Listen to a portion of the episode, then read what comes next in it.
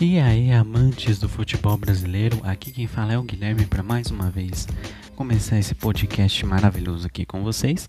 E hoje a gente vai falar sobre o limite das dívidas do Corinthians, se é que tem algum, né? Então já fica aí com a gente até o final para saber um pouco mais das dívidas, para saber um pouco mais da minha opinião em relação a isso. E não esqueça de seguir a gente no nosso site, no fundo da rede.wixsite.com.br videocast. Lá você encontrará nosso blog, nosso podcast, nosso videocast, os nossos posts diários. E é isso, muito obrigado. Já, já siga todas as nossas mídias sociais que também vão estar no, no nosso site. Muito obrigado. A gente se vê ou se ouve por aí.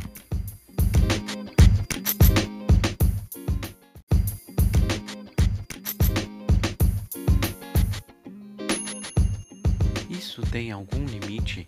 Será que é o fim? As dívidas do Corinthians estão na casa de um bilhão de reais. Será que a conta chegou?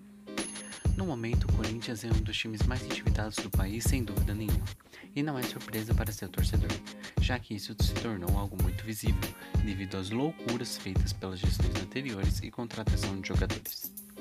A dívida referente à Neoquímica Arena sozinha gira em torno de 970 milhões de reais, o que já é uma baita de uma dívida, diga-se de passagem. Isso se falarmos na sua maior dívida a longo prazo, porque a curto prazo, que é quando você tem apenas um ano para pagar, né?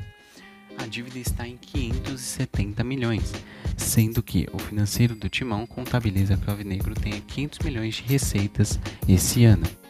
A receita não é o suficiente para o pagamento da dívida a curto prazo, é claro. Um dos grandes culpados pela receita é o fato de não ter a presença dos torcedores nos estádios. Pandemia prejudicou muito em diversos sentidos.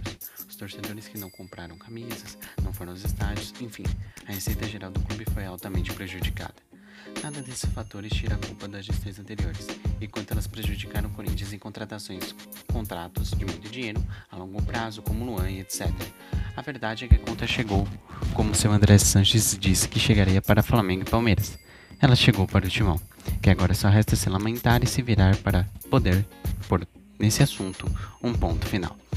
Guilherme Paixão para a coluna do blog No Fundo da Rede. Muito obrigado aí. Esse foi um pouquinho mais curto, né? Mas enfim, é isso. A gente se vê ou se ouvir por aí.